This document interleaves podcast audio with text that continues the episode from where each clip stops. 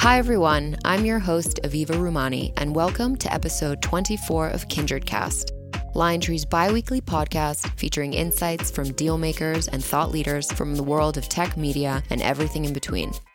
Today, we have the distinct honor of presenting a conversation with former Secretary of State Madeleine Albright, the first ever woman to serve in that capacity. Secretary Albright recently sat with LionTree CEO Aryeh Bourkoff and her trademark insight, humor, and energy were on full display as she touched on her family's immigration story, her diplomatic challenges and achievements, and her upcoming book called Fascism A Warning. We'll begin with a backstage conversation and then feature the full interview. Enjoy this candid and engaging talk.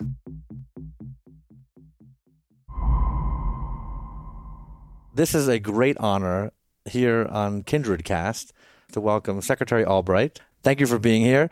I'm honored that I could be speaking with you on our podcast. Well, I'm delighted to be with you and have a chance to have a discussion now and later. It's really fabulous. Love it. Thank you. And as everyone knows, Secretary Albright was the first female Secretary of State in our country's history and the 64th Secretary of State overall under President Clinton. We are at a moment in time for our country that is quite interesting. Do you think we're going to make it? Yes, we will make it because people ask me if I'm an optimist or a pessimist. I say I'm an optimist who worries a lot. Mm-hmm. So I do think that we need to understand what is happening and be more active, I think, in terms of talking about what we see as the problems, what are the advantages of being the United States, and how the international system looks now in terms of what we want for the people of our country. True. And this industry we speak about all the time in media and technology, which is our expertise for our clients and our audience, is constantly going through a period of transition. And many countries around the world are going through periods of transition as well. How are we faring in America in transitioning to the new economy, the new world order, the new competitive dynamic here? Well, I think that we're questioning how well we're doing. I have to say that I'm kind of depressed when the president talks about us being victims all the time. I don't think we are. But I do think that we have not paid enough attention to what is going on in other countries, kind of thinking that we are America first and that we should be the first in everything, when in fact, I think there are real questions about which areas do we really have advantages in? Which ones do we have to think about something else? But I have to tell you something. I'm more of an academic. I have always been interested in the role of information in political change. And I wrote my dissertation on what happened in Czechoslovakia in 1968, and I wrote about Solidarity Press. And I do think that if one goes back to the printing press and the Gutenberg Bible and all that, we are in one of those periods where the role of information and how it is transmitted, where it is created, is playing a very, very large role. And with all the new technology, even more so. I totally agree. In fact, I actually, on the side, produced a documentary called Out of Print that went to the Tribeca Film Festival which is all about reading and the library system in a technology age and how we have the cognitive abilities through technology, which we were once using through the writing technology or the book or and so on. Exactly. Yes. Yeah, it's a similar dynamic. But it is a change, and I think it always took uh, time to adjust to it in different times, and we're going to have to do that much more. Yes, uh, for sure. And for this country now, when you look at the country, you are reminded of the ideals on which we were created by the founding fathers. Do you think we've lost that, or do we have to be reminded of those ideals now? I think we have to be reminded of them because we are going through a period where because of this quote victimization, we're trying to find who is really responsible for it. And because we don't want to say we are responsible for it, we're blaming foreigners and especially those who just want to come to this country in order to, according to this new mantra, exploit us when in fact this country is a country of immigrants. And you and I can prove that. I so remember as a little girl, now 70 years, in November 11th, 1948, coming to the United States on the SS America and sailing by the Statue of Liberty. And it does have a message. And I have been such a grateful American. What I like doing most of all are giving out naturalization certificates at those ceremonies because that's what America is. It is a land of immigrants, no matter what some people might say. Yes, for sure. And I think also there is a youthful demographic emerging in this world, not just in this country, that has embraced the American idealism, whether they're in the Middle East or Africa when most of the population is under the age of 30. And I was moved obviously out of tragedy, unfortunately, but I was moved by how much the students in Florida took upon themselves to make the change. And I think we optimistically could hopefully see the next generation take it upon themselves to correct the issues, to solve the problems, to jump into the fray, to be entrepreneurs, to have American idealism around the world. And maybe there's a new society emerging beyond our generation where we have to deal with conflicts and they're saying we're just going to solve these problems thank you very much well i think that they are motivated and certainly what i find interesting is as you point out out of great tragedy something has emerged their articulation of the problems and their vehemence about doing something about it. I also do know from traveling a lot and being around, there are young generations everywhere, and they are playing a role in the Middle East, for instance, very much so. I think that the youth in Saudi Arabia, for instance, is playing a role, and in Africa and a number of different places. So I do think there is a reason that we look forward to the next generation. For sure. And Secretary Albright, you have a new book coming out called Fascism. I think it's your fifth book, if I'm sixth. not sixth book. Yeah. So, what compelled you to write the book, and can you give us a flavor of what it's about? Well, the book's title is really Fascism a Warning. And it really does look at what has been going on internationally for some time. It's a book where I'm trying to sort out what are the symptoms, what are the causes of people wanting all of a sudden to have a leader that is telling them what to do it has a very large history portion to it in terms of Mussolini and Hitler, and then looks at a number of things that are going on in terms of the divisions that have been created in our societies that get exacerbated by some leader who sees himself as somebody who can, quote, solve the exacerbation while in fact is making it much worse and pitting one group of people against another. So it is kind of one where I'm looking at what creates these things. The that I have to say made me very nervous as I was doing the research on all of this. All these people have either been elected or given power constitutionally. This is not as a result of coups. And so I think one has to look for what has created these particular desires among people, both those that are calling for some change and then somebody, normally a demagogue, who takes advantage of it. Last question for now is about women how do we get to a point where women are treated equally, have equal pay, are looked at them based on their merits? Obviously, speaking as the first woman Secretary of State and not the last for our country, how do we now empower the women of our generation to be treated fairly? I'm very glad that people are now talking about it more. The Me Too movement, I think, is a very important one. But I also think that we have to make sure that we understand whether one's a feminist or not, that our societies are stronger when women are politically and economically empowered. And in practically every country, women are more than half the population. So it's a matter of kind of not taking advantage of a resource to make things better.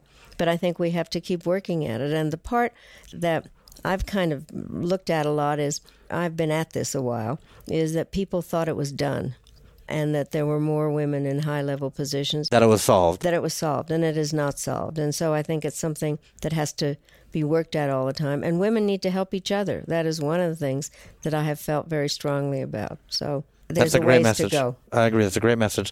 Thank you very much for being with us. I look forward to continuing our relationship. I do too, very much. Thank you. Thank you, Secretary Albright. Thank you for being here. It's a great honor and pleasure to have you here on the stage of this conference, and it will be casual, but obviously with your presence here, it uh, has a different level of impact. I don't know about that, but let's see. well, as everyone knows here, Secretary Albright is the 64th Secretary of State of our country and the first woman to be Secretary of State. She also is the chair of the Albright Stonebridge Group, which is a global strategy firm, and chair of the Albright Capital Management Group, which is an investment advisory business focusing on emerging markets, which we will touch on a bit later. And we're going to get into a number of different topics, but first, because we were talking before backstage, I, I really would love for people to hear your story because it's unique religiously and with your name and in your geography and your homeland. So, how did you get to be yep. an Albright and how did you get to be Jewish? well, let me just, first of all, thank you for giving me this great pen. And thank you for telling everybody who I am because a lot of people don't know. So what happened was not long ago, I was coming back from China, and Chicago was the first port of entry. and I was there getting undressed for the security people. And I put my stuff down on the conveyor belt, and the lady behind me said, So, where'd you get all those screw top bottles? And I said, Well, I got them at the container store. And so then I'm going through the magnetometer, and the TSA guard looks at me and says, Oh my God, it's you. Um, he said, I'm from Bosnia, and we all love you in Bosnia. And if it weren't for you, there wouldn't be a Bosnia. And you're welcome anytime in Bosnia. And can I have my picture taken with you? So we do our picture. The whole line gets screwed up. Uh, and I go back, and the lady of the screw top bottle says, So what exactly happened here? And I said, Well, I used to be Secretary of State. And she said, Of Bosnia? so thank you. Pleasure, yeah.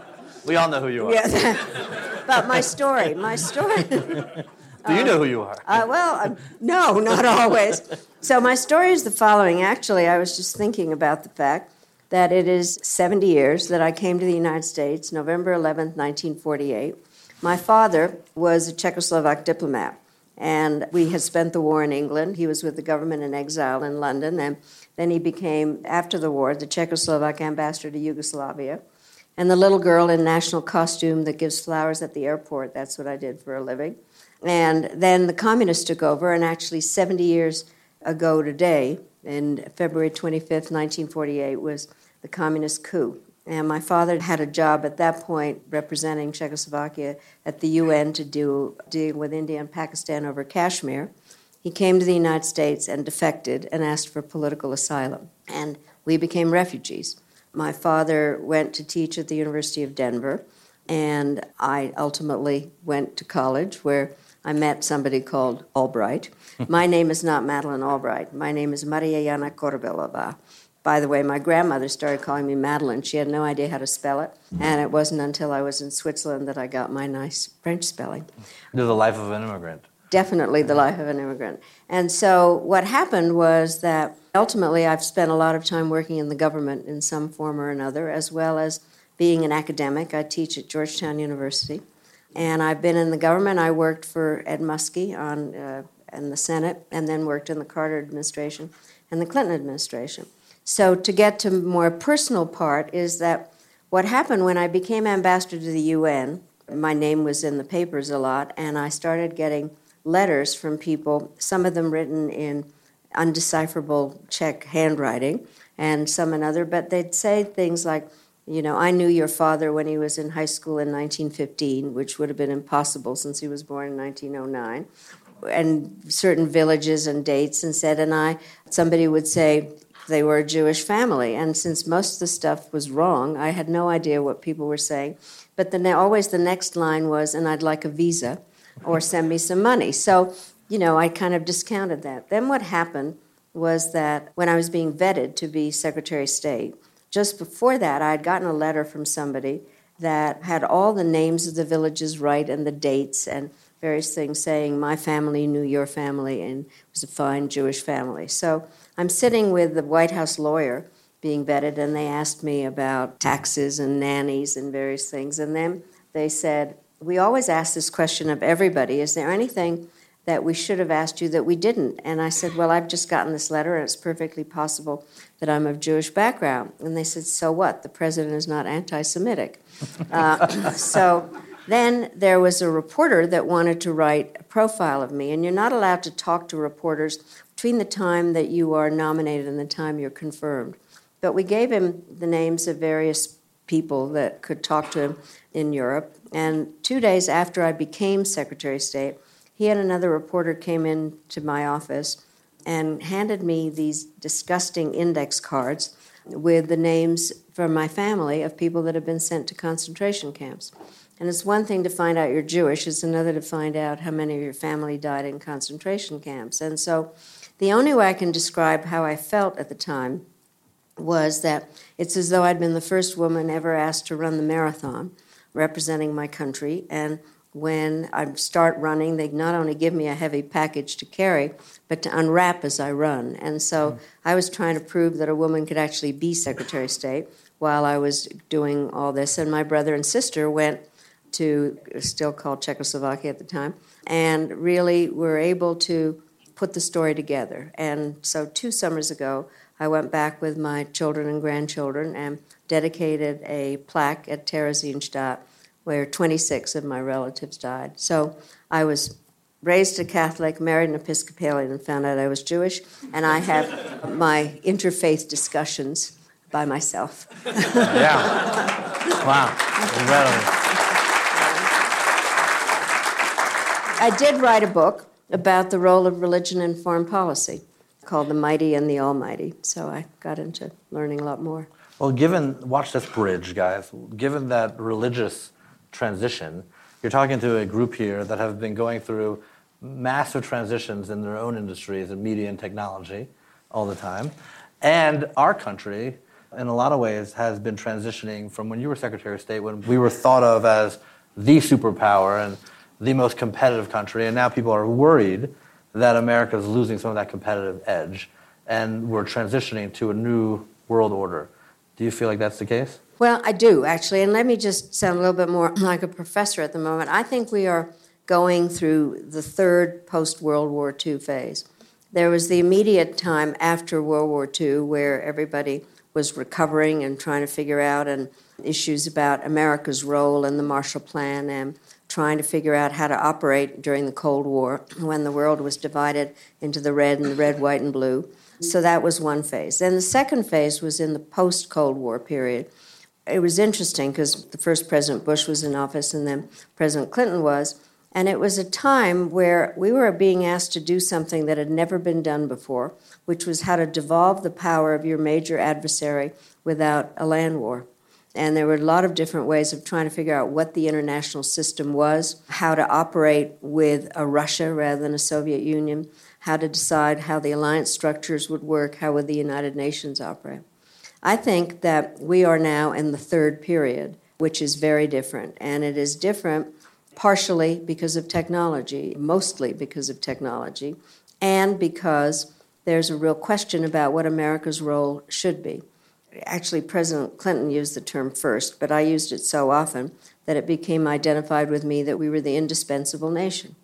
And I really felt that way, and so did he. And not so much because of what we needed to do internationally, but because we wanted to keep persuading the American public that we didn't have to run the world, but we had to be engaged in it. And there's nothing about the word indispensable that says alone, just means that we have to be engaged in it.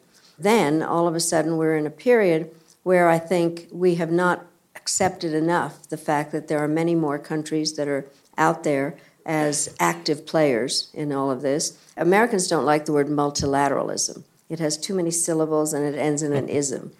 but it's mostly partnerships and trying to figure out. And I do think that there have been other countries who are technologically capable and have a different outlook that have been able to either catch up with us or, in some cases, take a different lead in terms of how things work. But we are in a different era. I well, in the that. Olympics, it's Norway, Canada, and Germany who are ahead of us. But now, uh, countries do you think are leading in the world?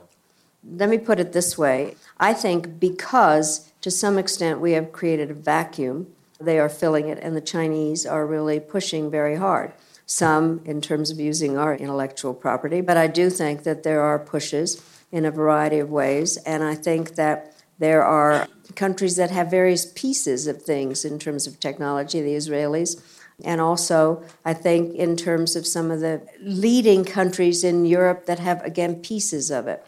But the main thing that I think has happened is that we have changed our approach to things by making us seem like victims instead of like leaders. Well, what should America's role be today, and are we appropriately competitive? Well, I happen to believe we are the indispensable nation, and I do think we need to be competitive. And I do think that we have the capabilities in terms of the way that many of the companies represented here in terms of our capability of understanding our scientific knowledge, our entrepreneurial spirit, and the fact that we are capable of getting people. Capitalism actually is a pretty good thing and can bring people to help support those that have the ideas. I also do think that if one looks at this field, that immigrants are pretty useful, and that especially some of the technical knowledge that comes with having come from somewhere else. The best hires. Yep. Talk about isms. You have a new book coming out called Fascism, A Warning. that's coming out in April. Why is this book so timely today?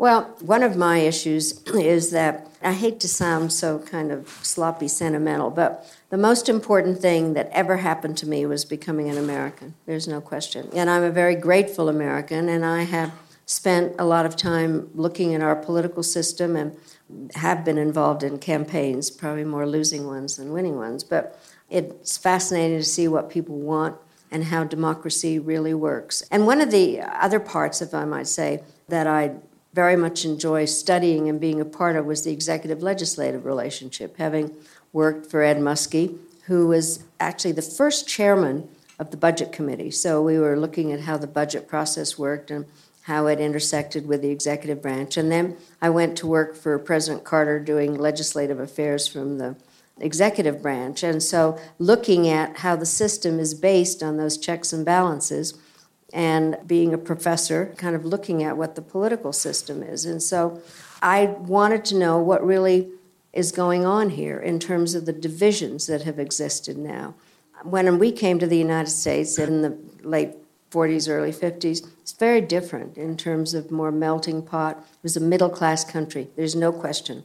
The middle class aspect of it. And I remember my father saying, having come from a Central European intellectual system, that when his students from the University of Denver would all of a sudden end up in a gas station pumping, people used to do that for you, pump the gas, that there were his students or students waiting on tables, that that would never have happened in Europe, and that kind of middle class approach to things. And all of a sudden, you see huge divisions in this country and an anger at the government. And so I decided it was worth kind of looking at what had happened in other countries.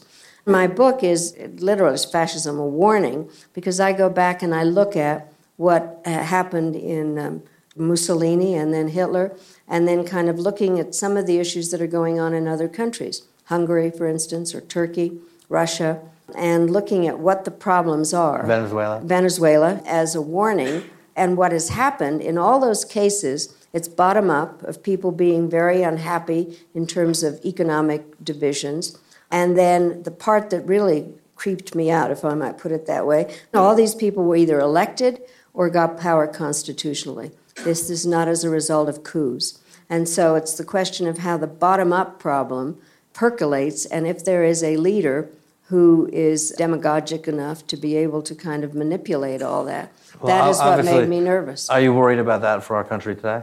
Yes, which is why it's a warning. And I don't really write about current setup till the end of the book. But I do think it's worth kind of looking at the historical evolution of this. What can we do about it? Because if you say that it's a people, populist driven electoral cycle, and we possibly could elect fascist leaders, how do we stop that? Well, I do think that what we have to do is remind ourselves of what really has made America what it is, which is the fact of diversity and of understanding we have gone through weird periods, I think. But to me, the economic issues at the moment are very bad. I think most of us here live wonderful lives, but what is amazing is how we don't know a lot of America in terms of where people really do not have what they need. And I think that we need to be more conscious of what the demographics are and the people are and how we get along. The other part of what's come out in my historical outlook on this, you always have to find somebody to blame somebody who doesn't look like you, who is an immigrant, you know, or anybody that isn't like you. And so I think that's the part that makes me nervous in terms of finding the various aspects, and that we have to really fight against that actively and not just say this is going to go away. Okay, let's shift to North Korea. Oh, yeah, right. Because uh, you, uh, we're going to tackle a lot in a few minutes. And then we will open up for questions because yeah. Secretary Albright does love to engage with the, uh, all of you in Q&A. You were the first American Secretary of State in the year 2000 to ever visit North Korea. What do you think of the situation today versus what you saw then? Well, first of all, let me say that the Korean story, just generally, is one of the most fascinating in terms of a peninsula that was divided, that people are exactly the same, and as a result of decisions made after World War II and the Korean War, has developed a history of just an unbelievable division. And I'm sure that there are people here that have been to the demilitarized zone. I mean, it is really the looniest place you've ever seen. It's so clear in terms of the division. part that I found was the following. First of all, I'm still the highest level sitting official to have met a North Korean leader, and In it's been country. 20 years. Anywhere. Anywhere. Um, Wow. And so, just to give you a little bit of background, there had been endless kind of ways of trying to get our head around their nuclear issue, and I won't go through all that. But there were lots of kind of talks of various levels going on. What happened in August of 2000, the number two guy, Vice Marshal Cho, came to the United States, and we had meetings, and then we went to the Oval Office, and he's there in his full uniform and gives President Clinton a red folder in which is an invitation for him to come to North Korea. And President Clinton rightfully said, I may come at some point, but I can't just show up. I'm going to send the Secretary of State. But we have no embassy there, and so had no idea what was going to happen. And the intelligence on Kim Jong il, the father uh, of the guy that's in there now, was that he was crazy and a pervert. So I got in touch with Kim Dae Jung, the president of South Korea. He had met him because the South Koreans then also had something known as the Sunshine Policy of trying to move the process forward. He said, No, you can really deal with him. Well, I got there and I found out he wasn't crazy. You're supposed to laugh. what happened was I get to the embassy and I'm just sitting there waiting to figure out what to do. They clearly had cameras and listening devices, and this audience would know this is that even if you type on a laptop, they can tell by the strokes what you're typing. So we just sat there. So all of a sudden, I get a message that I had to go and see Kim Il sung, the dear leader, embalmed. So I went to do that, and it's much more complicated than you think because if you bow too low, then the American press will criticize you. And if you don't bow low enough, you have not achieved what you're supposed to. I must have done the right thing because I get back to the guest house and I was told that Kim Jong il would see me. So we had our first press conference, and it was like something out of the 50s with old cameras and things. And I'm standing next to him, and we're the same height. I looked and I saw I had on high heels, and so did he. And his hair was a lot poofier than mine. Actually, when we had meetings, they really were very specific. And what we were dealing with at that point was missile limits and had gotten pretty far on it. And what happened, some of you may remember, the elections of November 2000. And I was there kind of the end of October. We were in the middle of negotiations. We get back to the United States, this transition from Clinton to Bush. What happens then is that I went and briefed uh, Colin Powell about what we were doing, and he was very interested in continuing. There was then a headline in the Washington Post saying, Powell to continue Clinton policies on North Korea. He was hauled into the Oval Office and told no way. Now, I hold no brief for the North Koreans, but we were in the middle of negotiations. Um, and it's unfortunate because missile limits would make a big difference at this point. I think that really we need to talk to them. And I think the thing that is so important to remember talking to those whom you dislike is not a gift. That is the way that things are done. And so I'm uh, hoping that some of the discussions that have come out in the last 24 hours, that it's conceivable that there will be some kind of a meeting, that that will be followed up. It is not a matter of giving anything in. You can't get any changes if we don't follow up. But it is a very, very dangerous situation, and it's dangerous because there are a lot of troops everywhere. We have had exercises. There are a lot of American ships in the region. There, uh, the question is whether we will resume doing joint exercises with them. And the South Koreans seem to have a somewhat different approach to this. And so I think it is very delicate. And the part that really bothers me is that we have no diplomats out there. We were about to have an ambassador to South Korea. His name was pulled because he had said that he did not like the idea of this bloody nose policy that had been enunciated. We clearly have no representatives in Pyongyang. We have the Swedes try to help us there. And the question is what the Chinese and Russians are up to. So this is one of the more delicate diplomatic things that needs to be done. And the question is how it is being handled and how the tweets interfere. How different is the son from the father? Well, we don't know. That's the other part. This is the only kind of dynasty of communists because Kim Il sung, the father, was the founder, and then his son, Kim Jong il. I did spend quite a lot of time with him. He knew an awful lot about the United States. He loved American movies. He was actually a choreographer, among other things. He wanted to know my email, and then we didn't go on. And then the son, we do not know a lot about him. We now seen a sister who mm-hmm. may have an important role, but we do not know, and we don't really know enough about the relationship between him and his military, of whether he has to give them a lot of toys to keep them on his side. So yeah. it's dangerous. It is about as dangerous as anything I've seen. Another dangerous topic we're going to bounce around a little bit is cybersecurity. It's in one of the recent Senate hearings, it was talked about as our greatest threat and greatest concern. How do you think about how a country like America tackles a digital warfare versus a physical warfare in this day and age? Yeah. Having kind of talked about the three eras, one of the things that really did happen in the post World War II era, even during the Cold War, we were concerned about nuclear weapons and the way that our relationship was with the Soviet Union. And in the middle of all of that, we began a lot of arms control talks in terms of limiting nuclear weapons. There was a whole priesthood of people that dealt with that and were able to make some kind of sense in terms of policies and how we operate. All of a sudden, we are in a world where this is brand new and there are no rules. Just to tell you, my initial experience with this was a little bit different. At the 60th anniversary of NATO, which was like nine years ago now, I was asked to chair a committee of experts uh, from 12 countries to help the new Secretary General on a new strategic concept. And one of the issues was whether a cyber attack was an Article 5 attack. Now, Article 5 is the heart of the NATO treaty, which is an attack on one is an attack on all. And what had happened was the Estonian government, which is pretty much an e government, they had had an attack on their banking system. And they were kind of the example of what would you do about it. At the time, there was a decision, we talked about this a lot, that because you couldn't identify the perpetrator, the genesis of this, could you, in fact, all of a sudden invoke Article 5, let's say, against the Russians? And so the decision was it was not yet an Article 5 issue, that it would be an Article 4 taken to NATO. So one of the questions that has been kind of shifting a little bit is who starts this? Can you really identify? I was just again reading about something at the Olympics, is actually the Russians had been mucking around with the computers and they were blaming the North Koreans. So that's part of the issue. So there's that. And then there's the issue of are there any rules of the game?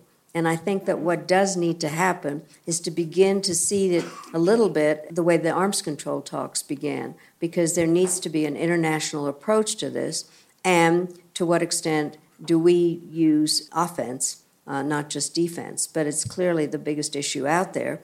Clearly, you all know a lot more about it than anybody, but I think that generally people kind of are, gee whiz, what do we do? And yet they know that there are various aspects to it, and it can also affect infrastructure. So it's any number of different aspects. But I do think there needs to be some kind of rules of the game that begin to be developed. And you do it even with those you are suspicious of. And the only way to talk about it is as if it were nuclear weapons, because that is what happened and our number of talks with the Russians on the START treaties and the SALT treaties. Clearly, it affects companies. I've heard or I've often said that there are two types of companies in this country those that have been hacked and those that don't know they've been hacked. Yeah, but it's much bigger than that, yeah. obviously. It but there's countries. another part to this when you say companies. One of the issues in international relations that has been different historically now is that since 1648, it's nation states dealing with each other either kings or then later democracies. All of a sudden, we have non state actors. It's not just terrorists, businesses are non state actors, non governmental organizations are non state actors. And there's no issue that is more in the grasp of the businesses of the private sector than the whole issues of cyber. There's just no question. The government does not have all the pieces of this and needs to have the relationship with the private sector, which is obviously one of the things that you all have to take into consideration and know yeah. what incredible roles you play in all of that. Yeah. We're going to have a few questions from you guys and put the lights on in just a few moments. I just have a couple more. Yeah. The other thing that we're grappling with is the role of the media. Obviously, we've talked about fake news. What is the media's role in your mind as a statesman in preserving our democracy? Well, I think it's absolutely key. First of all, the natural relationship and the one that people in government don't like, it has to be adversarial.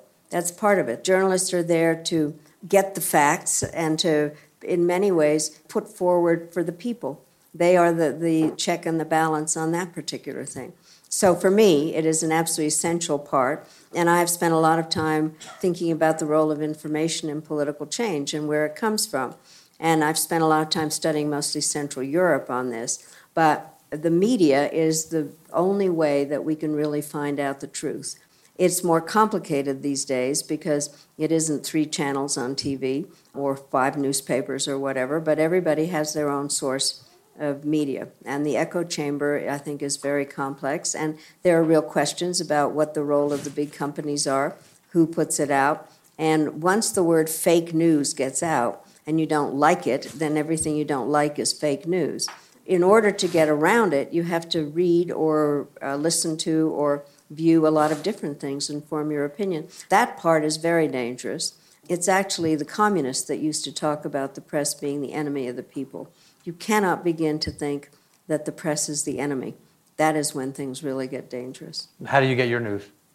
How do I get my news? In yeah, many. I know different- Leslie puts out the Friday night uh, No. top themes. Yeah. No. What I do is I, uh, well, I start out in a really crazy way. I read on my iPad, then the, the paper paper comes, Yeah. and I read five newspapers. I watch TV. Because I do think it's really important to listen to things that you don't agree with. As I drive, I listen to right wing radio and I yell a lot. And, and you should be glad you don't live in Washington because. We'd hear you not only hear me, you might get nervous about it. but I do think people need to listen, read, or view things you disagree with. I think the worst part is if you only are The echo stuck. chamber. Yeah, absolutely. Moving to the barriers that you broke for women 20 years ago. Obviously, you were followed with other Secretary of States like Condoleezza Rice and Hillary Clinton, but there's a huge gap that still remains both in government and obviously in our society. How do you reflect back on the last 20 years, what women have accomplished, and why there are still issues to solve seemingly every day? I went to a women's college. Uh, I did go to, to college sometime between the invention of the iPad and the discovery of fire, but nevertheless, uh, and we at our commencement had the Secretary of Defense speak because his daughter was in our class, and he actually said, Your main responsibility is to get married and raise interesting children. It's amazing that we didn't walk out. And this was in a women's college. And I think it's been very slow in a lot of different ways. And part of the thing is that there has been kind of a sense, in many ways, whenever there is some kind of a barrier broken, that it's finished and done. It's not. This is something that goes on all the time. And I've talked about this a lot when I've been abroad or even here, is that more than half the population in any country are women. And even whether you're a feminist or not, the bottom line is that it's a waste of a resource if you're not using women. And societies that, where women are politically and economically empowered are more stable. So this is a good thing. Women need to help each other. I know there's some people who think it would be better if the world were completely run by women. If you think that, you've forgotten high school. But I do think that I prefer co-ed, uh, and and I do think that it's a matter of not forgetting that things can get pushed back very quickly. Not all women agree on this. I'm very glad that I broke a glass ceiling. And others need to do this. And I used to make it a big point. Let me tell you a hard part. When I became secretary, Just a pause on that, I just want to give you a round of applause. Yeah, the thing, I never thought it would happen because my name was out there and people said, can't have a woman Secretary of State because Arabs won't deal with women. So the Arab ambassadors at the UN said we had no problems dealing with Ambassador Albright. We wouldn't have any problem with Secretary Albright. Then somebody at the White House, and I never want to know who, said, Yeah, Madeleine's on the list, but she's second tier. And I never thought it would happen. So when it did, I was really, really surprised. And the question was, what would I appoint, men or women? And it was a no win situation. I wanted to appoint a lot of women, and then somebody said, Yeah, she's afraid of strong men. So then I appointed some strong men, and then the women said I wasn't helpful enough. So, you know, it's a combination. It's like I, bowing down to the North Korean leader. Exactly, you do. and by the way, I was telling you, my father was Condi Rice's professor. So, Mm-hmm. um, and my youngest granddaughter seven, eight years ago said, So, what's the big deal about Grandma Maddie being Secretary of State? Only girls are Secretary of State. yeah, yeah. That's great. You know, and then little boys got encouraged by John Kerry and maybe Tillerson. uh, we're going to take some uh, questions from you guys. Feel free and to fire Can I away. just add one yeah. other thing on women? I think it's very important for us to keep figuring out how to help and work with each other, even if we don't always agree on everything. For sure. Saw one over there from Ira from Saudi. Lovely to hear your talk. Really enjoyed it. But I would love to know you have a lot of relations with uh, people from the Middle East, politicians, private sector individuals as well. What's your take on what's happening right now in the Middle East, and more specifically with the Iranian Saudi situation in Qatar?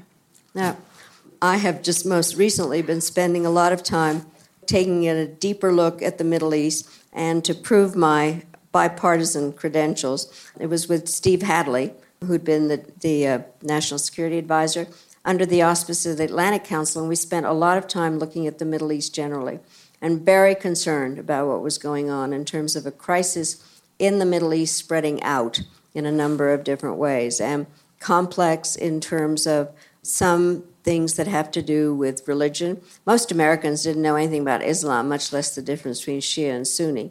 And then also between Arabs and Persians, and then issues about artificial states, borders that had been set up at the end of World War I. And so a great deal of complications, which all of a sudden are coming through in a number of different ways. And I do think that there have been obviously changes in technology which have made an incredible difference, and a younger generation. What was interesting when we were in office, there was a great deal of time mostly spent on the Israeli Palestinian issue and not that much on the other aspects. Now, that issue, for a number of different reasons, has kind of been set on the back burner. And now the issues are much larger within the whole Middle East. I think the Iranian Saudi thing is genuinely serious and very dangerous. It's difficult to figure out what the solutions are because they are over Shia Sunni, Arab, Persian, and hegemony in the region. I am a professor and I do a, a um, role play with my students. They have now been tasked with this scenario, which is what's going on in Yemen, where people are starving and they're afraid also of cholera because of the fight taking place by proxy on that particular issue. And that is the kind of thing that is spreading out everywhere. Saudi Arabia, I think, is particularly interesting. I did spend time there.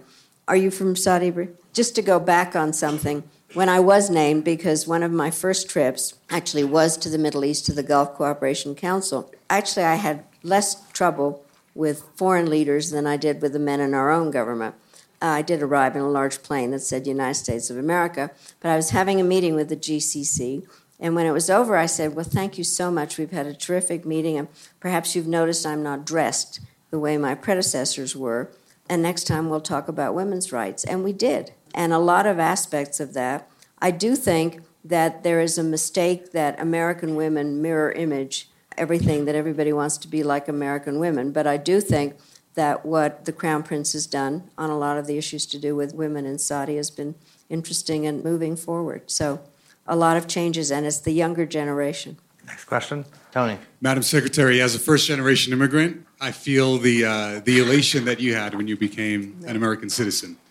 But with that said, you could never be president, even if you wanted to.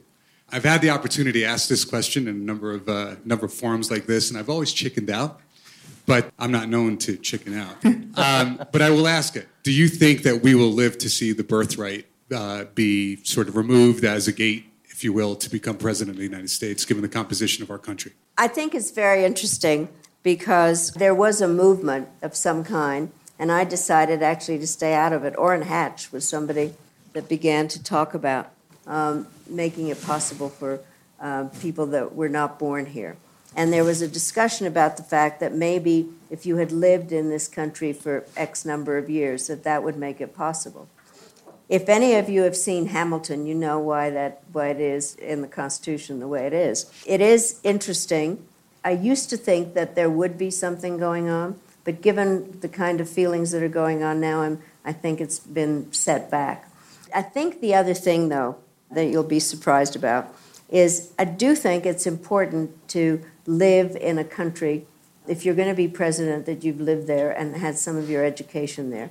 And I say, you're going to laugh when I say this, is that I was born in Czechoslovakia and I went back a number of different times and became very good friends with President Havel. And on my last trip, there was this crazy trip. My staff was saying, Why are you going to these villages and how is this working out? And we're standing somewhere with him, and all of a sudden he says, And I want uh, Secretary Albright to succeed me as president. And I'm standing there.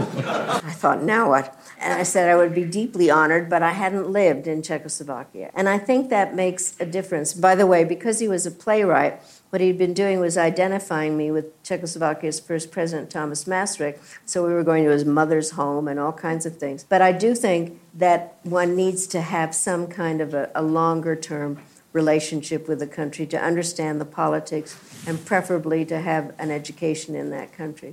But I don't see, you know, whereas it might have been moving in that direction, I think it's gone backwards. We have a question. Uh, Ron first. Secretary Albright, uh, concerning North Korea, when you look back, do you really not think that this is a diplomatic, colossal failure of uh, arms control and non proliferation regimes of four consecutive administrations? And the question is if you had to look back, what would you do differently in order not to reach the stage where basically someone is crossing the red lines for years and now is on the verge of nuclear weapons? You'll be so sorry you asked this. Uh, uh, um, I often teach about the unintended consequences of foreign policy decisions. So, um, the United States is the one that hit Hiroshima and Nagasaki. And I think there really was a question all along in terms of had we done the right thing or not, and whether physicists actually felt guilty that they'd split the atom. They go to President Eisenhower and persuade him that there can be peaceful uses of nuclear energy. He gives a speech in 1953 called Atoms for Peace, in which there was a discussion about and made it very clear that we needed nuclear energy. And that was the basis of the Non-Proliferation Treaty and the IAEA, the creation of it. The countries that signed it were able to have access to nuclear technology. That is how Iran got its nuclear technology, sold by the United States under that initial aspect of it. So that was already kind of a beginning of it, and the whole question about how the Non Proliferation Treaty operated. And there are certain countries that have not signed it, two of them being Pakistan and India. And I've just gone through our whole record with Pakistan in terms of trying to figure out how to not have them have nuclear weapons. And then the Indians exploded a weapon. It's a long story. Then there were North Korea. The NPT has been kind of erased at various parts. As a result, the deal of the NPT was the nuclear powers would lower their numbers of nuclear weapons and there would be no nuclear countries. That has not happened. And it isn't just the fault of the United States. It is just a general way of that there is trafficking in the nuclear weapons, and the Pakistanis, through AQ Khan, had sold a lot of stuff to the North Koreans. It is a failure, there's no question. And the question is what happens now? But it is not just the American failure on this. And what happened was the North Koreans were signatories of the NPT. They then tried to get out of it and we persuaded them through this agreed framework not to do it. It's a long story, but it is a failure generally of the system. It's very hard to walk back. I do think that we need to be very tough with them now, but not by making it worse, frankly. And I do think that there needs to be more diplomacy now. And by the way, I say in my class when I start, I say foreign policy is uh, just trying to get some country to do what you want. So, what are the tools? And there are not a lot of tools in the national security toolbox. They're all the same for every administration. You always say all options are on the table, but you don't make statements which make it sound as if we're going to use nuclear weapons. And uh, therefore, I think we need to get back to some diplomacy and use the sanctions also. So I'll ask the last question. You have a room full of decision makers at a critical time in our industries And drawing from your breadth of experience in crisis management and different experiences that you've had, what advice do you have for the people in the room about making decisions at critical moments? The important part, I think, is decisions should not be a zero sum game. I think that's the hardest part, and that not everything can be totally transactional. Sometimes there's a crisis and you do have to do something quickly, but for the most part, I think it's very important to get to know the people that you are making decisions with.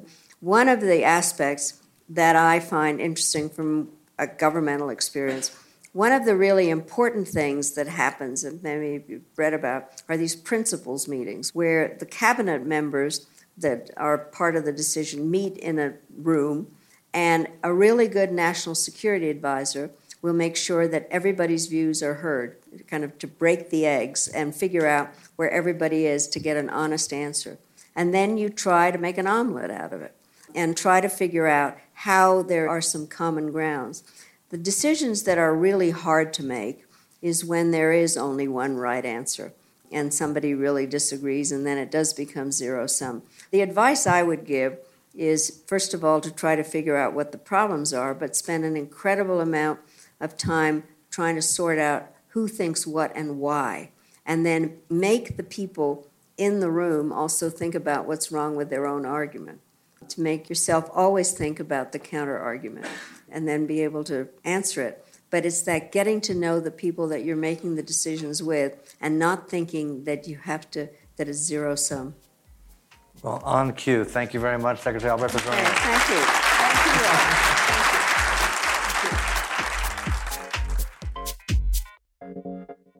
I hope you enjoyed our show today. If you want to check out any prior episodes, you can always find us on Apple Podcasts, Spotify, or wherever else you listen.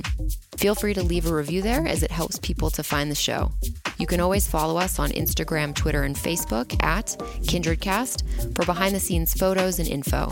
Keep listening and see you next time.